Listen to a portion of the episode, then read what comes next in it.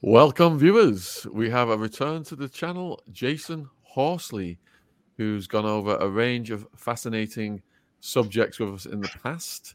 Huge congratulations to him. He has got Do We Live in a Gynocracy event coming up Friday, October the 13th in London at the Tea House Theatre. And the link for that is in the description box below the video, as are all of, of Jasun's other links and we are going to get into some deep and some um, very contemporary, borderline political and esoteric subjects to do with tech as well. But before we do so, because this Russell Brand story is such big news headlines right now, I was just going to get Jasun's thoughts as to whether he'd um, heard about what was going on or, or knew anything. Did you ever bump into him in London? No, uh, I'm not even. I was about to say my brother knew him, but I'm not even sure if their paths crossed. But my brother Sebastian Horsley, who pops up quite a lot in my interviews because he, he, was famous for a while before he died, he he disliked Russell Brand because he felt that they were competing. They had a similar sort of style and lifestyle. Um, but no, my path never crossed Russell Brand, and I have never been very interested in Russell what Russell Brand has been doing, except kind of I mean, as a fellow researcher, I'm always interested in what people are doing, but I didn't particularly like Russell Brand's style. Um, I just heard about what happened from my wife. It's, all my news comes from my wife because I don't, I don't even look for the news on Twitter. I just focus on what I'm doing. Uh, but she told me about it, and um, I asked her what her opinion was. Like, what does it look like? And uh, she said that part of what it looked like was, uh, and apparently this has been confirmed today, that whether or not there's truth in the allegations, um, it's being used to conflate or make congruent or make synonymous somehow or connect uh, sexual harassment and abuse or even rape with going against the mainstream narrative because I mean, you could say Russell Brand was always doing that to some degree, but he had millions of viewers, so he obviously wasn't rocking the boat too much. Uh, I would say. I mean, wasn't he even on YouTube? I'm not sure if he was still on YouTube. 6.2 million followers, but he just got demonetized today, so he's no longer going to get any financial incentive to post there. Right. So he was on YouTube, or he is on YouTube, but they just demonetized him. So my point being that until the recent things he was talking about, which we may not want to mention by name on your channel, uh, he was doing okay. I mean, if you, if you can pass the YouTube test, then you're not really ruffling too many feathers. I mean, even I've been on, banned on YouTube briefly, and I I've only got two thousand followers. Um, it was for the same thing. It was for mentioning the unmentionable around this the, uh, the pandemic and whatnot. Um, anyway, the, the, the what seems to be happening is that those things are being made congruent, and I, I've been more and more aware of this.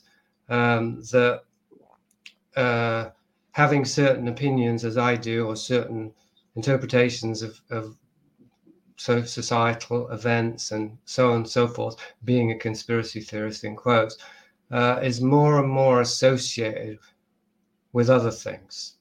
It's not simply, it used to be just maybe tinfoil hat was the worst kind of frame you'd end up in, which obviously isn't a great frame to be in. But if you're credible in, in other ways, you probably won't end up being framed like that.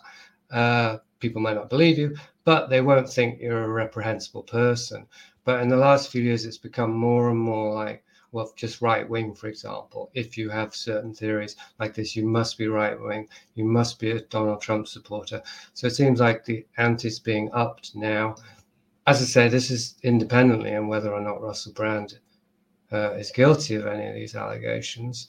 Certainly, it seems to be being used for this. I mean, previous to this, uh, my feeling about Russell Brand, and as I said to you in the intro, this is purely speculative, based on instinctive impressions, but it's deductive as well, somewhat, was that he seemed, wittingly or not, to be what's known as controlled opposition as a way to uh, present certain counter narratives in a relatively harmless fashion that directs people who might be really questioning things or who are questioning things into a, a limited hangout, as it's called nowadays.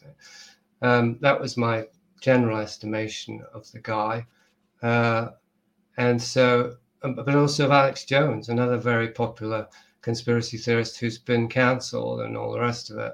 Um, it does it lend credibility. I think Alex Jones he's probably got more credibility now, precisely for this point that I, I I've made and I often make. If they're really a threat to the mainstream narrative and the powers that be, how come they have such large followings and they're not being shut down or even killed? I mean, we know that the powers that be have no qualms about removing uh, offensive elements. Um, ruthlessly. Like it's, it's, it's well known. Of course it is, uh, and they can do it in a way that makes it look like an accident and so on. So for whatever reason, these very major figures like Alex Jones, David Icke, Russell Brand, they are certainly allowed to continue. Um, so that's my general view. Uh, now this has happened. Well, uh, it it's not either or all I could say. I mean, it could it could be he could be entirely innocent. He could be framed. This could have been set up from the start. He could be in on it. One can make so many speculations. Um, the only thing is, I suppose, for me, things I'm not particularly interested in Russell Brand or following him.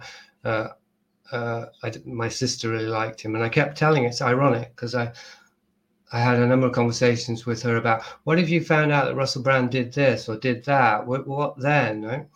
And uh, so I'll have to check in with her, see how she feels about Russell Brand now. But yeah, for me, the main takeaway currently is how it's going to affect what I do or what other sincere and less popular researchers do.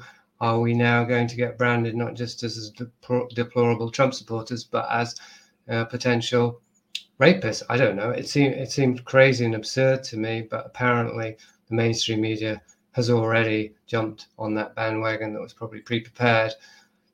You know, even just the association in people's minds uh, is problematic. If this, Jasun, if this chain of events led to Russell Brand getting completely cancelled off all mainstream media, would that make you reappraise that he was controlled opposition? Uh, well, that would depend. I mean, Alex Jones. Uh, I mean, he's. I think he's cancelled pretty much on what we think of as mainstream, if you include YouTube as mainstream. Uh, but he's still going strong, uh, I believe. I'm not sure how strong. um, uh, so, uh, I mean, it would lend some credibility, I suppose.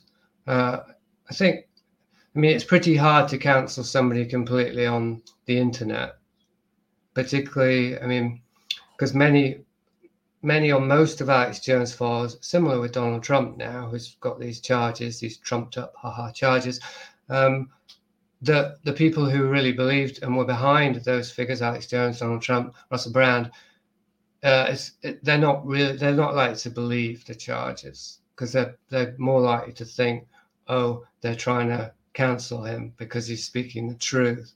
So right there, it's uh, it's not very effective, uh, except in terms of it's what I call schismogenesis. See, to me, it's, it's all part of the plan. If you just keep dividing people into more and more opposed masses, you're not actually preventing a whole demographic from having access to alternate narratives or even believing in them. In fact, as I've just pointed out, you might increase that passionate belief in a figure who's distributing these counter narratives, but you are creating more and more of a split between that demographic and another demographic. We've seen this with the pandemic. I don't know how many words I'm allowed to use here around this, but um, there's there's more. It's more and more confusing, like what you're allowed to say around COVID 19 because mainstream media has even said a number of things that a few months before were considered, considered conspiracy theory. Right? So it's hard to really keep up. And what it seems to be is that the people who are just dedicated at a non-rational level to the mainstream narrative and they invested in believing and trusting in it, even if they can see it's false, uh, it doesn't really matter it's not really a rational thing. And to some extent, I think it's true also of the, the, the beliefs in QAnon and so on, just, just not to the same degree. There's a kind of herd mentality that uh, I think is um, it's a trap either way. You know, even if you believe something that's closer to the truth, you still get pulled into a kind of herd mentality around it. What do you think of the weaponization of charges of this nature that are being levied on Russell Brand right now? Like Me Too, for example. I mean, because it's there's been a build up over the years that has made it, as he says, weaponized it. I, I, I think it's all part of the plan. I mean, it's all been intentionally engineered with a lot of useful, well meaning, but not very informed or aware people and participants. I mean, the general populace, like the woke movement, if you want to call it that. I suppose 90% of people who identify as woke or have those values and are propagating them, they aren't, uh, they, they, they're sincere. They aren't aware of the agendas behind the woke ideology at all. And they think you're a right wing conspiracy theorist if you try and point it out. Um, so the same with Me Too, which is pre woke. Uh, and it it's weirdly it's almost well it's very much like a a mainstreamizing of compromat essentially because people generally know about compromat now even in the mainstream with somebody like jeffrey epstein might not have really sunk in but the idea is and it's in movies and things as well of course blackmail uh, so now it's now now it's like everybody who wants to can try and gather compromat on anyone they want to the whole internet, social media, social network media has has facilitated the weaponizing of of uh, these things, and it's it's well, it's tragic, really, because it's um, the truth uh, is is that there are these terrible abuses going on, whether or not you know a given participant is really guilty of them. And then it all gets mashed together. I mean harvey weinstein is not the equivalent of dustin hoffman patting some actress's butt or some extra's butt. But they might or don't, he didn't really get cancelled but it's the only example that came to mind that there tends to be or ck louis. I mean what he did. I'm not saying it's harmless but it's not in the same ballpark as as harvey weinstein obviously. And then you got jimmy savile and like, there's such a wide spectrum, but uh, the weaponization of it and the woke ideology that's facilitated that weaponization, uh, it's it's not really addressing evil. That's the problem. I mean, it's not actually looking at evil, institutional and individual evil. It's looking at the right kind of signaling, essentially, and the, and the right kind of social comportment. Obviously, I'm not saying, you know, as I say, it's a spectrum. So uh, but a lot of the time, the people who are committing the worst crimes, they do know how to signal, give the right signals. It's interesting because earlier on you said about kind of like a martyr factor that would make him even more popular. And if you look at his following over the weekend, because you can see how many followers he gained or lost, it was Saturday night, the Dispatches program aired, where the four women came out with the allegations. And if you look at his YouTube following, it actually increased by 20,000 after that program aired. Gosh, well, there you go. I guess that's. Mm. I mean, if you look at a counterexample, Julian Assange, it was very obvious to me anyway. I, mean, I was saying the one where other levels and layers and things, but still, at, at, the, at, the, at the first few layers with Julian Assange, it was very obvious that he was set up that the charges were trumped up and fabricated, I think. And it was very obvious that that was an attempt to really neutralize him, and that Julian Assange, and I'm not saying he's exactly what he appears to be or that he's a heroic figure, but certainly you can see what happens to somebody who they really do want to shut down. I mean, I'm getting chills to think about it could um, it could be fake, but I think it's real what if, if it's real what happened to Julian Assange and where he is now, that's what happens when you really piss off people with power. It's really ugly and terrible, and your life is destroyed. Um, that doesn't seem likely to happen in the case of Russell Brand, I don't think. Another thing about Russell Brand is that uh, his his persona, as one of the reasons I didn't like him, was so extravagant that although, as far as I know, he didn't make jokes about these kind of things, he certainly made a lot of jokes about a lot of things. And he was obviously somebody who had a very voracious kind of sexuality, like he put that front and center. Um, so that makes it seem like it was not really a surprise if he was like that. I'm not saying that's true, but because um, it could have been, you know, could have been just just an act. But it is a bit close. Some certain elements of his public persona are similar to Jimmy Savile. Let's say big, big, big, bigger than life performer, lots of jokes, lots of you know movements, and um, somewhat known to have a, a, a, shady lifestyle. I know he allegedly cleaned up, but certainly the shadiness of his lifestyle prior to cleaning up, if he did, was no secret. Um, so yeah, I mean, he does have some of the earmarks of somebody who might well have been trying to cover up his uh, proclivities the opposite way to the standard way. Like instead of trying to appear squeaky clean, he, he tried to appear like a hot mess of stuff, which like Jimmy Savile did, as if to signal, well, if I was really up to something, I wouldn't be this extravagant. But anyway, that, as I said, that's that's very speculative. Well, the definitive expose on Savile is called In Plain Sight, a book that I've read. And they subtitled the Channel 4 Dispatches program about Russell Brand in plain sight. And they also showed a clip uh, five, six years ago, sorry, before Jimmy Savile was exposed, of Russell Brand talking to Savile. And Savile says to Russell Brand, You can come and meet me only if you bring your sister. And Russell says, I don't have a sister, um, but I'll bring my assistant. And there's a, there's a bit of a lewd and misogynistic exchange of banter between the two. But, you know, um, they're using that, it seems, to taint him even more by attaching him to Savile. Right, I didn't know that, and I'm very wary about joining a mainstream bandwagon that might be scapegoating somebody who's relatively innocent. Um, on the other hand, as I said, I have found Russell Brand to be quite suspicious as a public figure, even to the point of considering looking more deeply into his background, partly because my sister likes him so much, uh, to, to, to find out if there is evidence. Uh, starting, for example, with him, his affiliation with the new Spectator, as it called the new? I think, but anyway, the Fabian the Fabian magazine because, of course, I've written and researched a whole lot about the Fabian Society, and uh, they're centrally instrumental in creating the societal hell of progressive liberation, so called, that we live in today, in my view, and, and in terms of organized child abuse and pedophile rings and stuff. It's, it's, it's complicated. I had to write a whole book about it.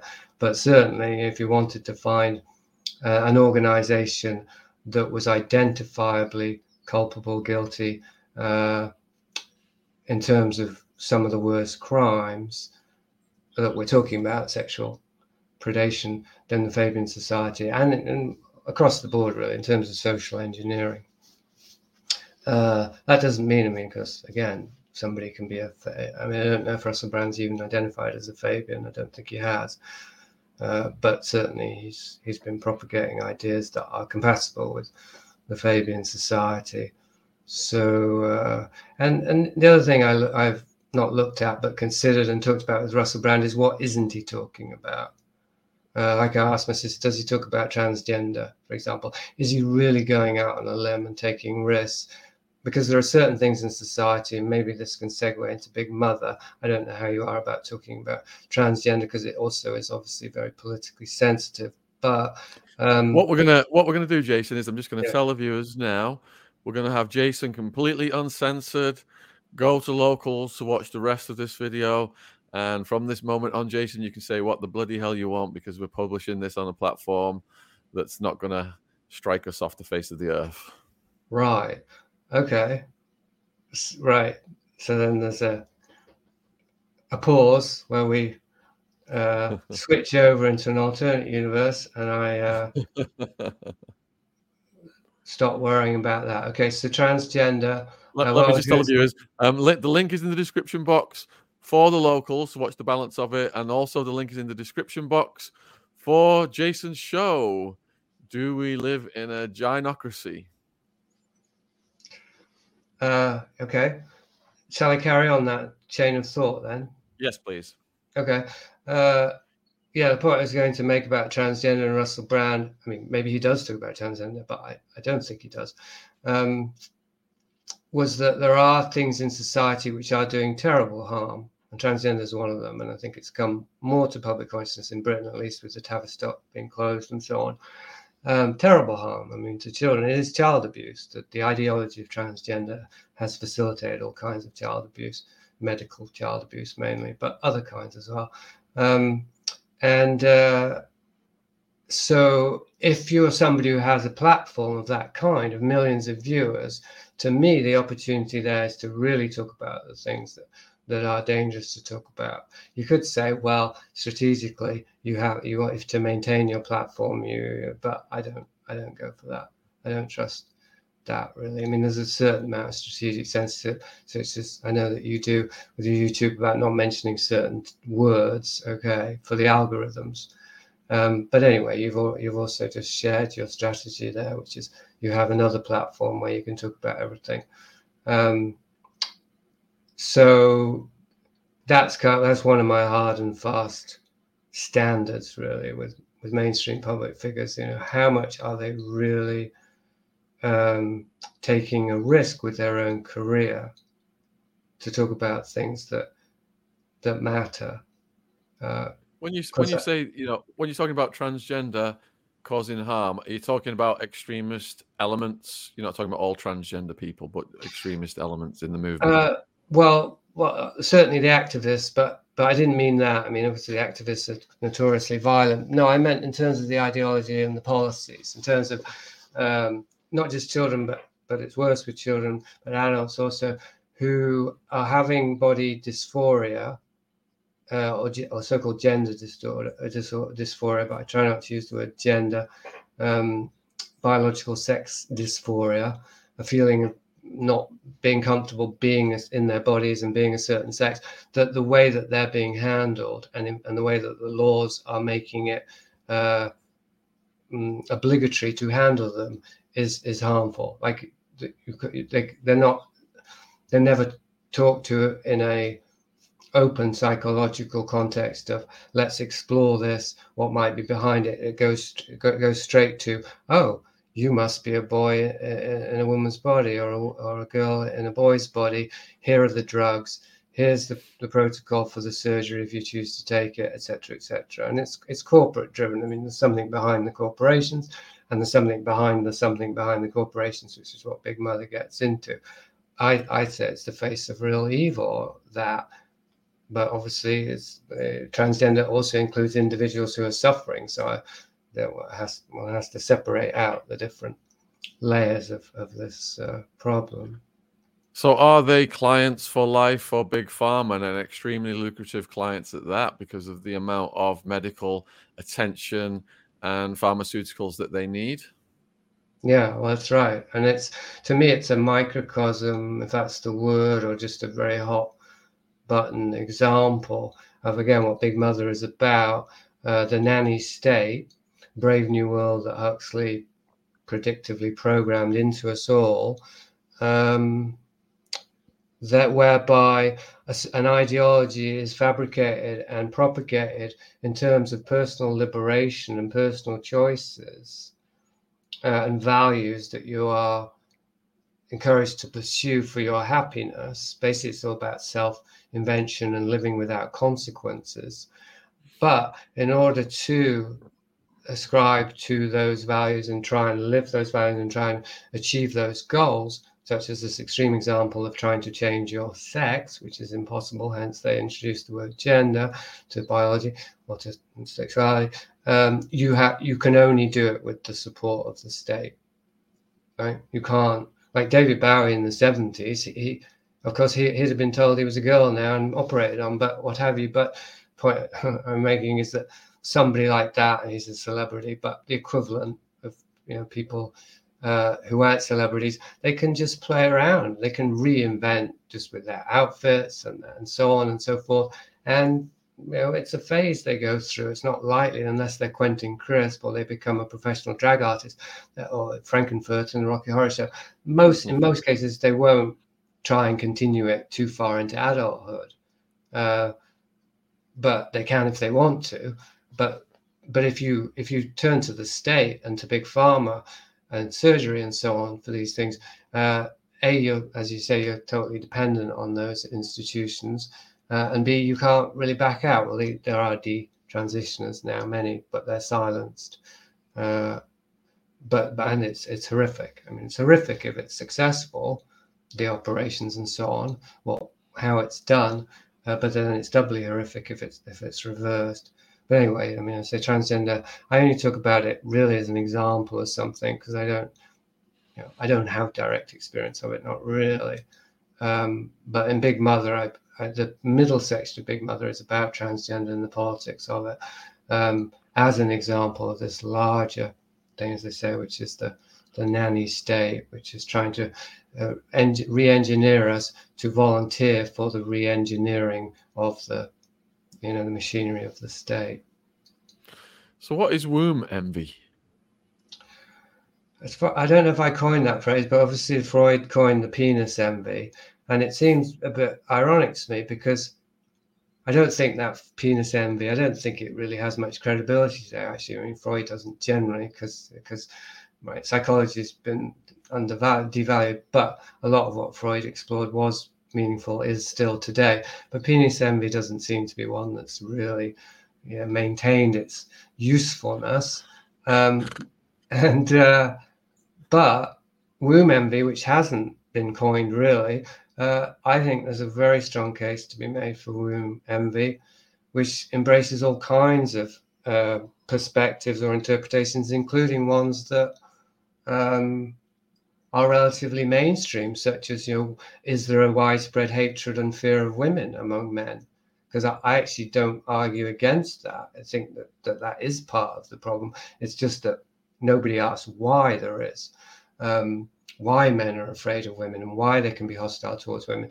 Anyway, so so womb envy uh, connects to that because it seems to me that part of uh, the reason that many powerful men throughout history, uh, I'm thinking of people like Descartes or Francis Bacon, they're coming to mind, but we could think of Mark Zuckerberg today with his metaverse, which failed, I know, but I'm sure he'll try again, or Elon Musk, or um, you know, kind of mainstream major scientific social engineer types, let's say. Um, and Fra- Baron Frankenstein is the fictional uh, equivalent of this example, that they seem to have womb envy. They seem to be, at some level, they seem to, they want to become gods. I mean, that's a cliche, and transhumanism is all about men wanting to become gods and scientism in general.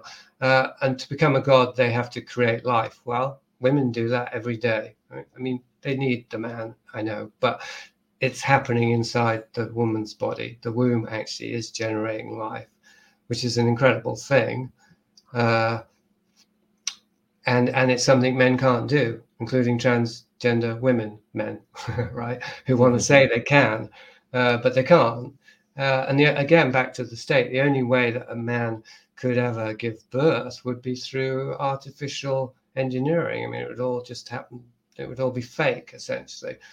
Uh, not fake as in sense of a hoax, but but it would all be artificially generated. You might get a flesh and blood creature at the end of it, but God knows what kind of creature because of the process that's involved and why. You know, why is it important for a man to have a womb so he can have a baby? You know? I mean, because mm. well, uh, I want to try and finish that sentence because because I'm saying it's because of womb envy, which is this uh, deep-seated fear of femininity.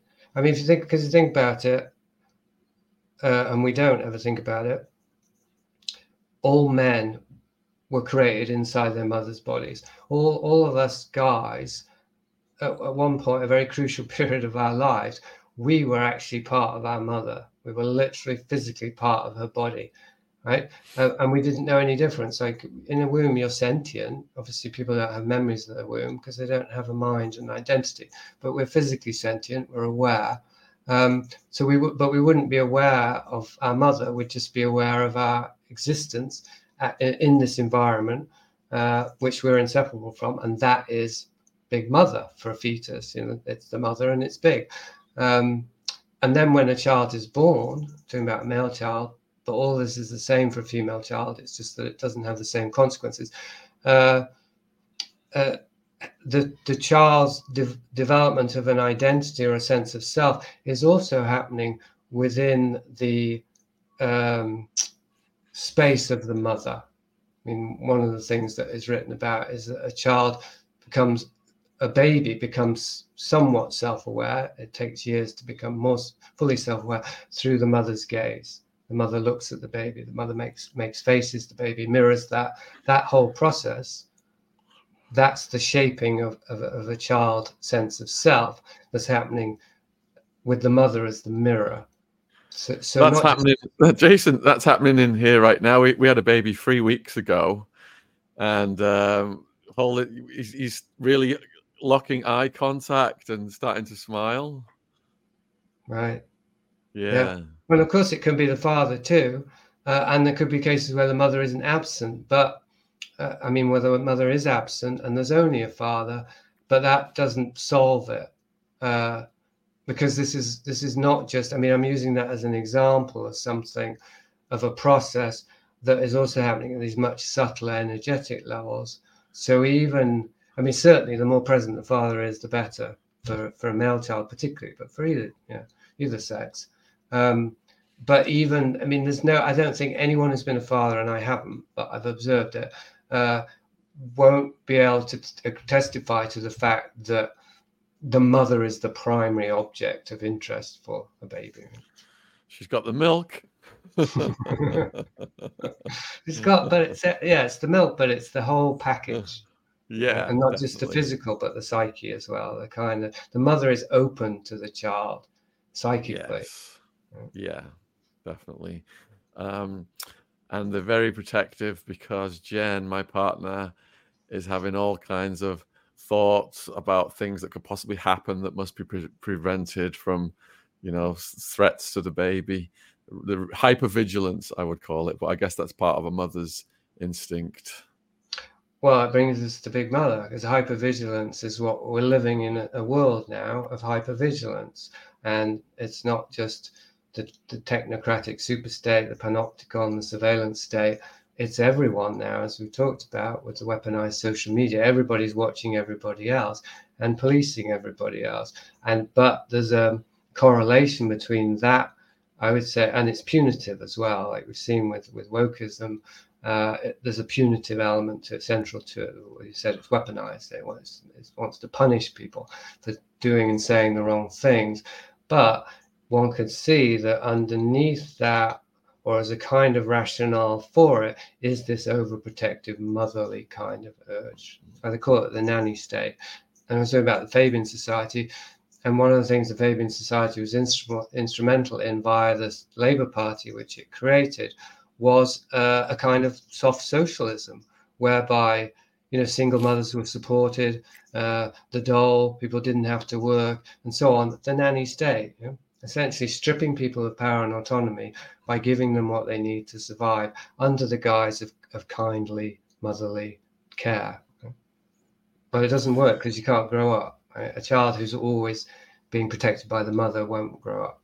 Well, they'll grow up to be Norman Bates. And what does the nanny state evolve into? Female totalitarianism? Well, they're, they're, they're synonymous, really, uh, as I just outlined, that the nanny state is taking care of you and people are aware of the nanny state in these different ways. And again with the pandemic covid and the mandates and all that that was all under the guise of protection. We'll go we're trying to protect you. We're protecting you. You need to cooperate and you need to be responsible to protect others and stuff. So that's the nanny state but you can see it was also a totalitarian state uh, you know the thin end of a totalitarian wedge. Uh, so that's where you get female this phrase female totalitarianism which uh, i looked it up online and i could only find a couple of videos with Jordan Peterson, one of which I posted. Uh, so he has talked about uh, female totalitarianism, but it hasn't been picked up as an idea, which is interesting because obviously Jordan Peterson gets everywhere. Um, and, and it's an interesting paradox, it seems like a contradiction in terms. Like, what would female totalitarianism look? Like? Because people tend often will respond, and I have to deal with this with my presentation in London. I'm doing it with Nina Power as a woman, so it's good. So it'll be balanced out in that regard for anyone who's like, who is this guy to say this, that, and the other?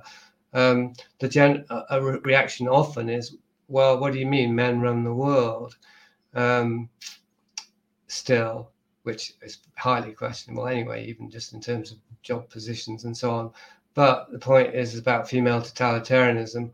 Uh, well, one of them is is that uh, it doesn't look like male totalitarianism. That's the whole point in putting female in front of it. Like the way that the feminine uh, instrument uh, implements tyranny looks very, very different. It doesn't look like tyranny, and to a certain extent, it doesn't necessarily look use women. I mean, it does, but it could also use men because there's this this cliche behind every great man is a great woman.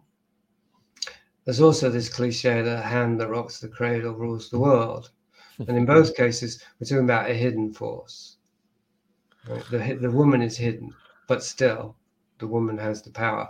And I, and I say, and it's in the notes I gave you, that actually all of us, men and women too, of course, uh, are aware of it in our interrelation, even before woke, even before feminism uh, there's a certain power that women have that men don't have, that men are very aware of, and they can get quite angry about it for reasons that we might go into that have to do with the mother. Um, and women can abuse that power, right? I mean, we could just we could go to a number of different places to try and ex- give examples of that. But essentially, what I'm talking about is is that uh, men have a very strong sex drive and it controls them. And women can be very irresponsible or they can be consciously manipulative in triggering that sex drive uh, and putting a man under their power. Most of the time, it's unconscious. You know, women are not allowed to be conscious of it for a number of different reasons that you could blame men for. Like it goes back and forth. But the main point is at a purely physical level, there is an unrecognized power that women have over men. It's sort of recognized, but it's never put in the context of women having power, social power. So, what have you got to say about psychic ancestral possession? Uh, well, psychos coming to mind um, because that that's the template for me. I mean, because this is a difficult subject, it's a difficult subject for because it's I think it's new. I mean, correct me if I'm wrong, but I think it's something that you don't hear much about, and that people don't have a prior set of under a prior understanding about.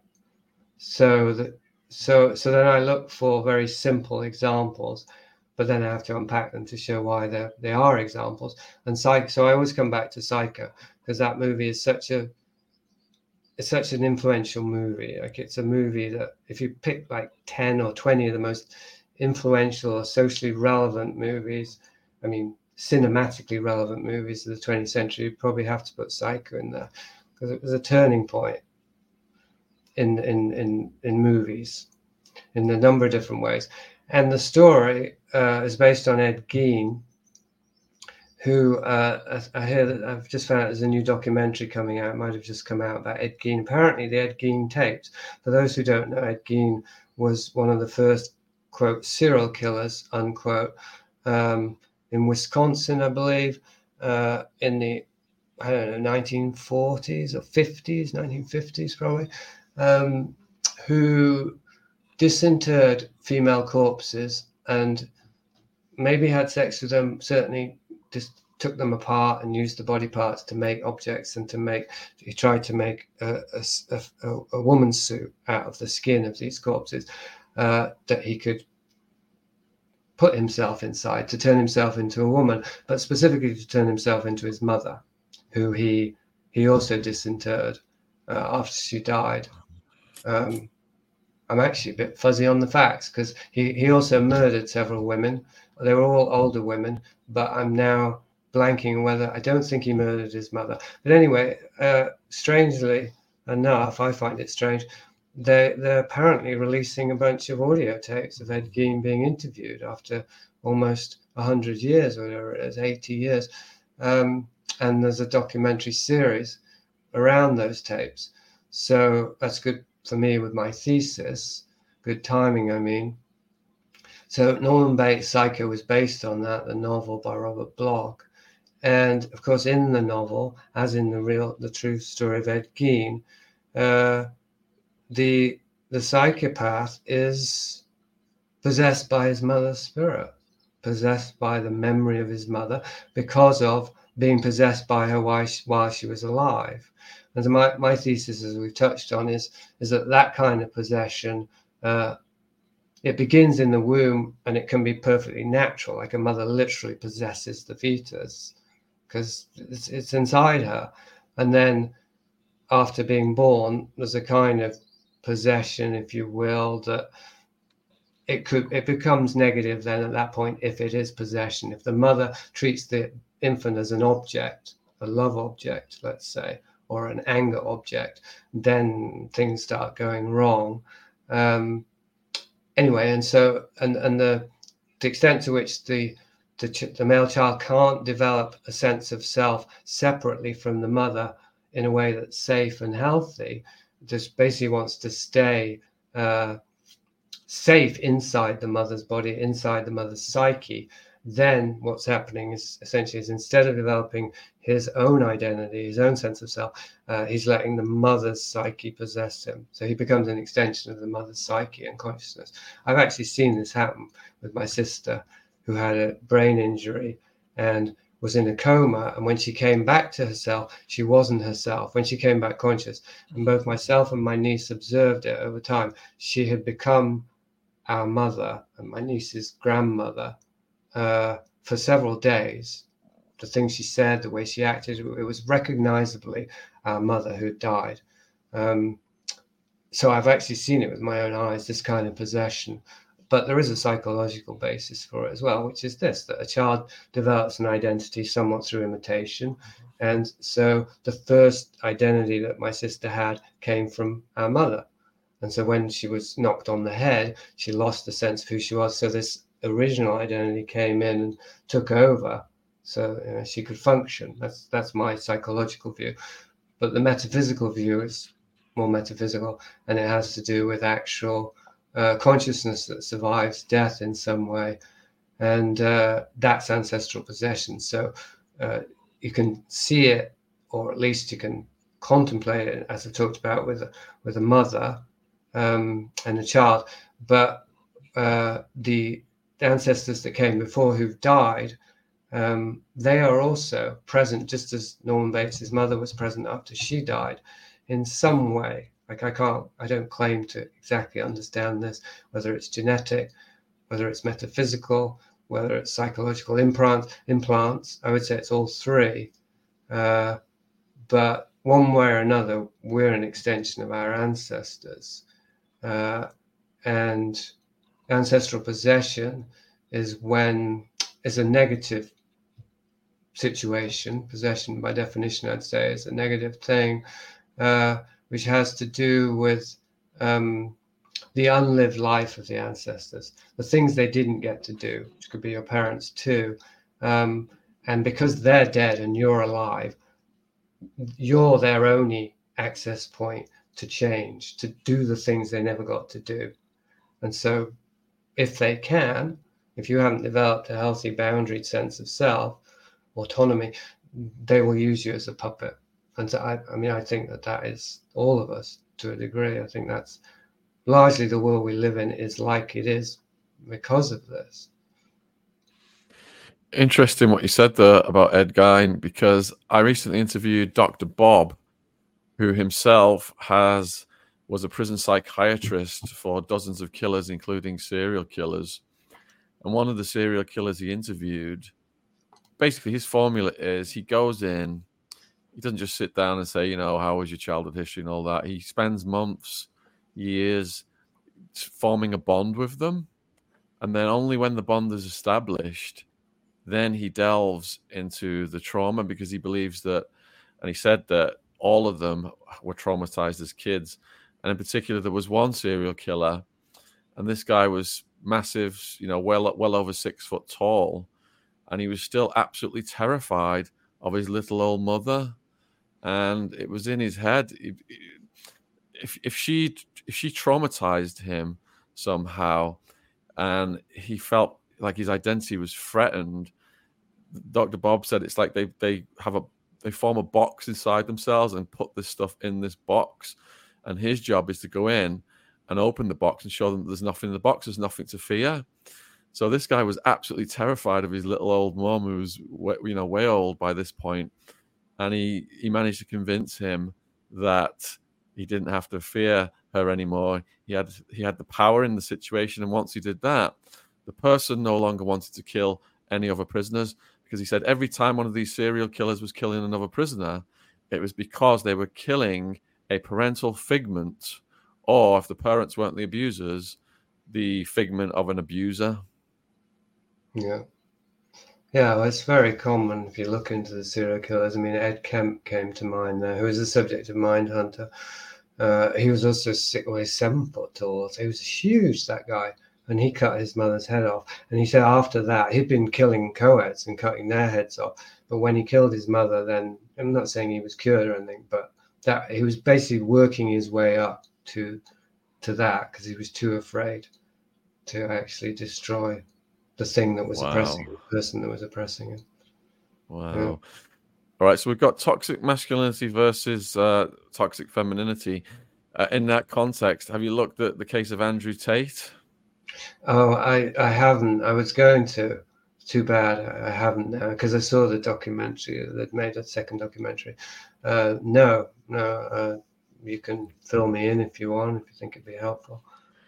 Well, he became extremely successful, like selling online courses and stuff. Um, but the origin of his wealth come from a webcam business he established in Romania. So, in some of his courses years ago, he said some extremely misogynistic things about getting women to fall in love with him so we could get them to get naked and get on these webcams and stuff like that.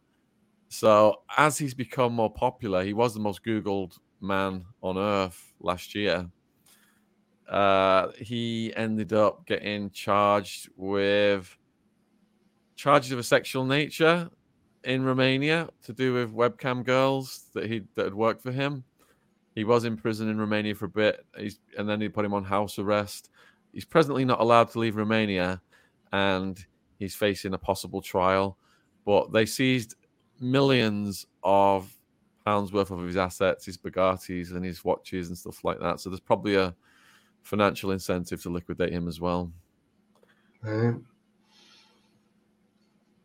So he's divisive. He's divisive. Many of the people who follow him uh, love him. The, a lot of young men love him. He's been heralded by I think Jordan Peterson has, has backed him up. Um, Michael Francis has backed him up, um, but Me Too and other movements have mm. lambasted him. So there's quite a frenzy online over over him.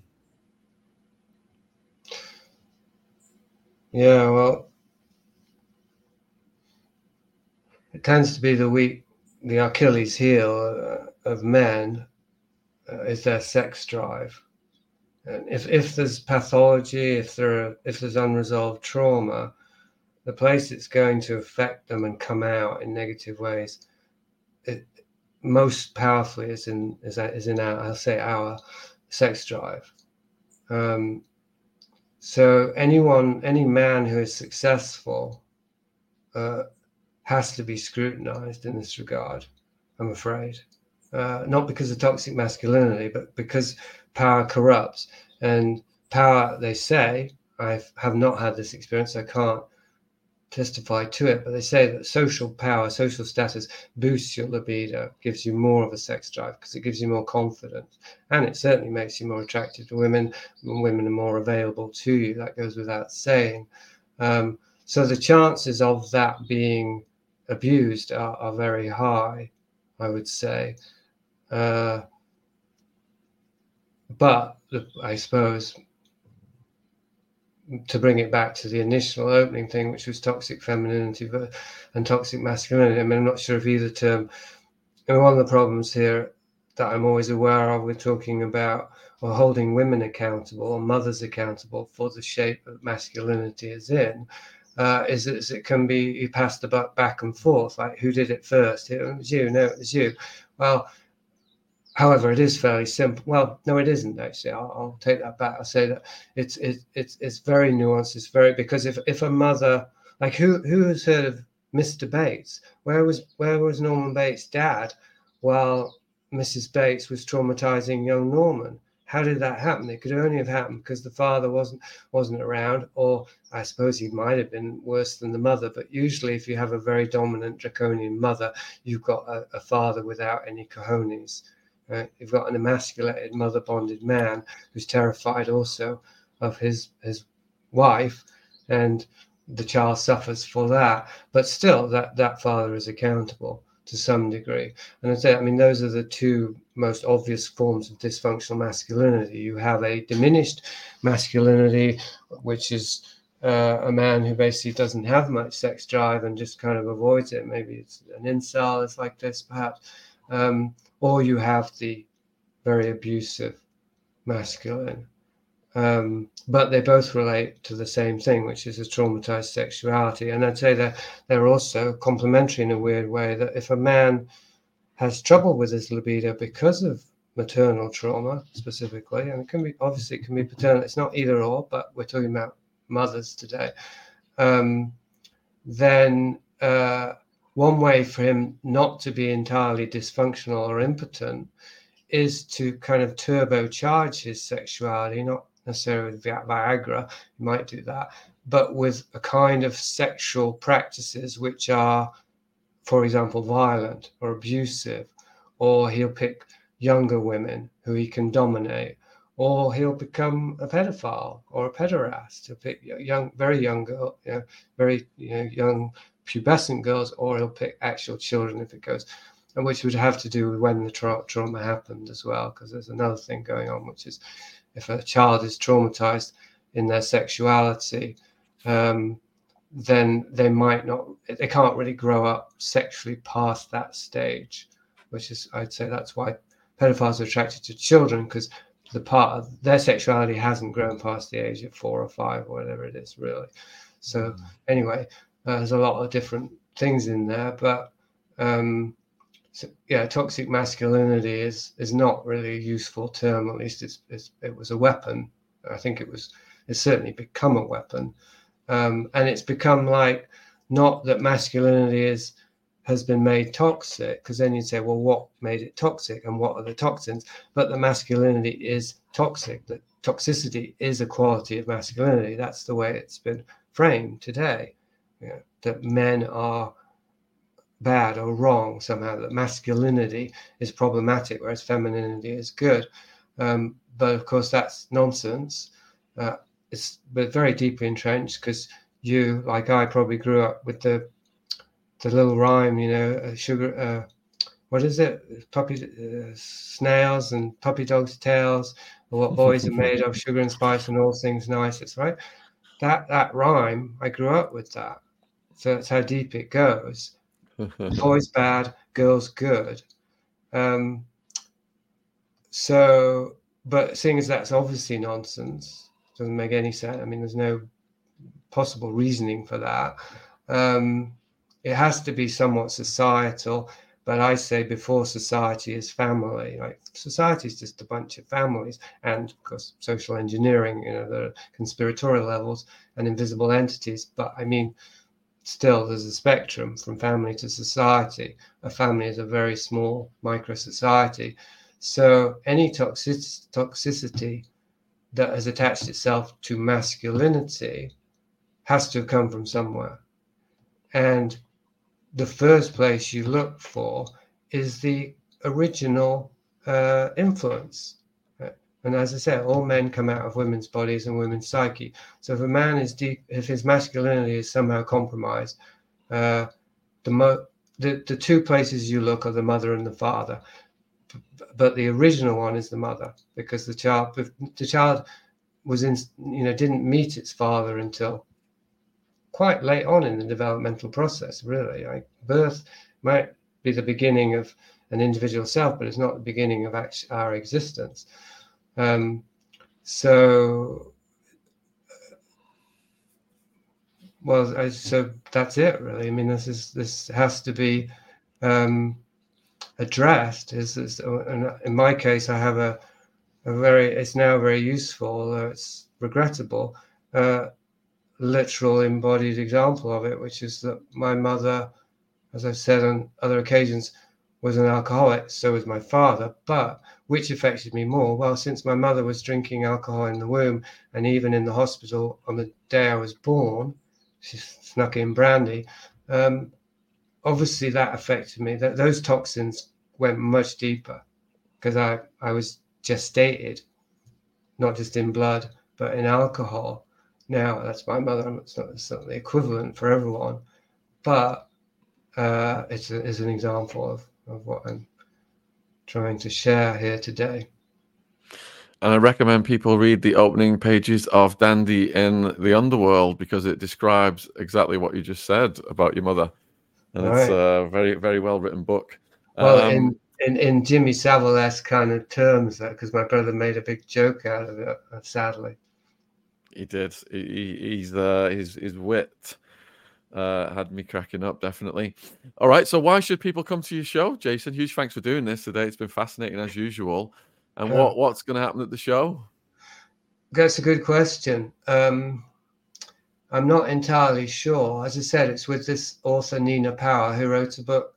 that came out in paperback this year, uh, but the year before in hardback called "What Do Men Want?" And I, I, when I first heard that, I knew Nina already, but I did think that's a bit cheeky how, how she know what memoir? I said, I hope you've asked around. Of course she had. Um, but um, we we just somehow hit upon uh, doing this event together. I mean, it's mostly because we I tried to recruit a bunch of people, but and they were all guys and one woman, and the woman was the only one who really uh, had the cojones to do it, or least the only one who actually ended up committing. So it's just me and Nina. There's a dialogue between uh, Miss Power, that's her real name, I'm sure, uh, and uh, me. Uh, uh, it's it's coinciding with the book launch. I mean, that's the, the reason for it. So, of course, I will be talking about Big Mother, as we've touched on today, a number of themes that are in Big Mother. Um, but it will be also in a larger, more mainstream context, I imagine, of what men want, what women want, you know, social relations between the sexes. Uh, in which case, I'm hoping that a reason to come is to see two people not not just telling but showing the way in which the male and female uh, polarity can work together and cooperate and get to the bottom of a very dark and destructive situation that we're in. I mean, you talk about weaponizing and so on. Well, the sexes have been weaponized. I mean, for, for, for decades. We're in, we're kind of through the looking glass now because, again, we're transgender. I mean, you can't even say that a woman is a woman anymore. But uh, so it's, but still, uh, at base, the split, I say, the split is between man and woman. And I say that the, we haven't touched on uh, metaphysical stuff today, but just as a teaser, the way in which metaphysical forces of evil, which they exist as far as I can see, I mean, you can unpack what that means, but they're non-physical and they, they seem to have anti-life, anti-human agendas. Uh, and they've, they've shaped and controlled human beings, mainly men, to create a technology and a society that is a vehicle for their incarnation. That's the thesis of Big Mother. Um, and the, the way their main goal, I say, I mean, I, I, I think, is to um, is to create a, an in uh, unbridgeable gulf or schism between the sexes because it's the image of God, it's man and woman. So they can come between man and woman in such a way that no child can be created in God's image anymore, then it's game over. It's game over for the human race. So that that's what why they should come to this event. All right, and the event is on Friday, October the 13th in London at the Tea House Theatre Vauxhall Walk and I will put the link in the description box below this video. It's on Eventbrite if you want to get tickets. I'll also put the links down there for Jasun's books and socials and anything else he's got. So thanks for watching this. Let us know in the comments what you thought. And huge thank you to Jasun for spending time with us today. Cheers, my friend. Thanks, Shaun. Been fun. Thank you.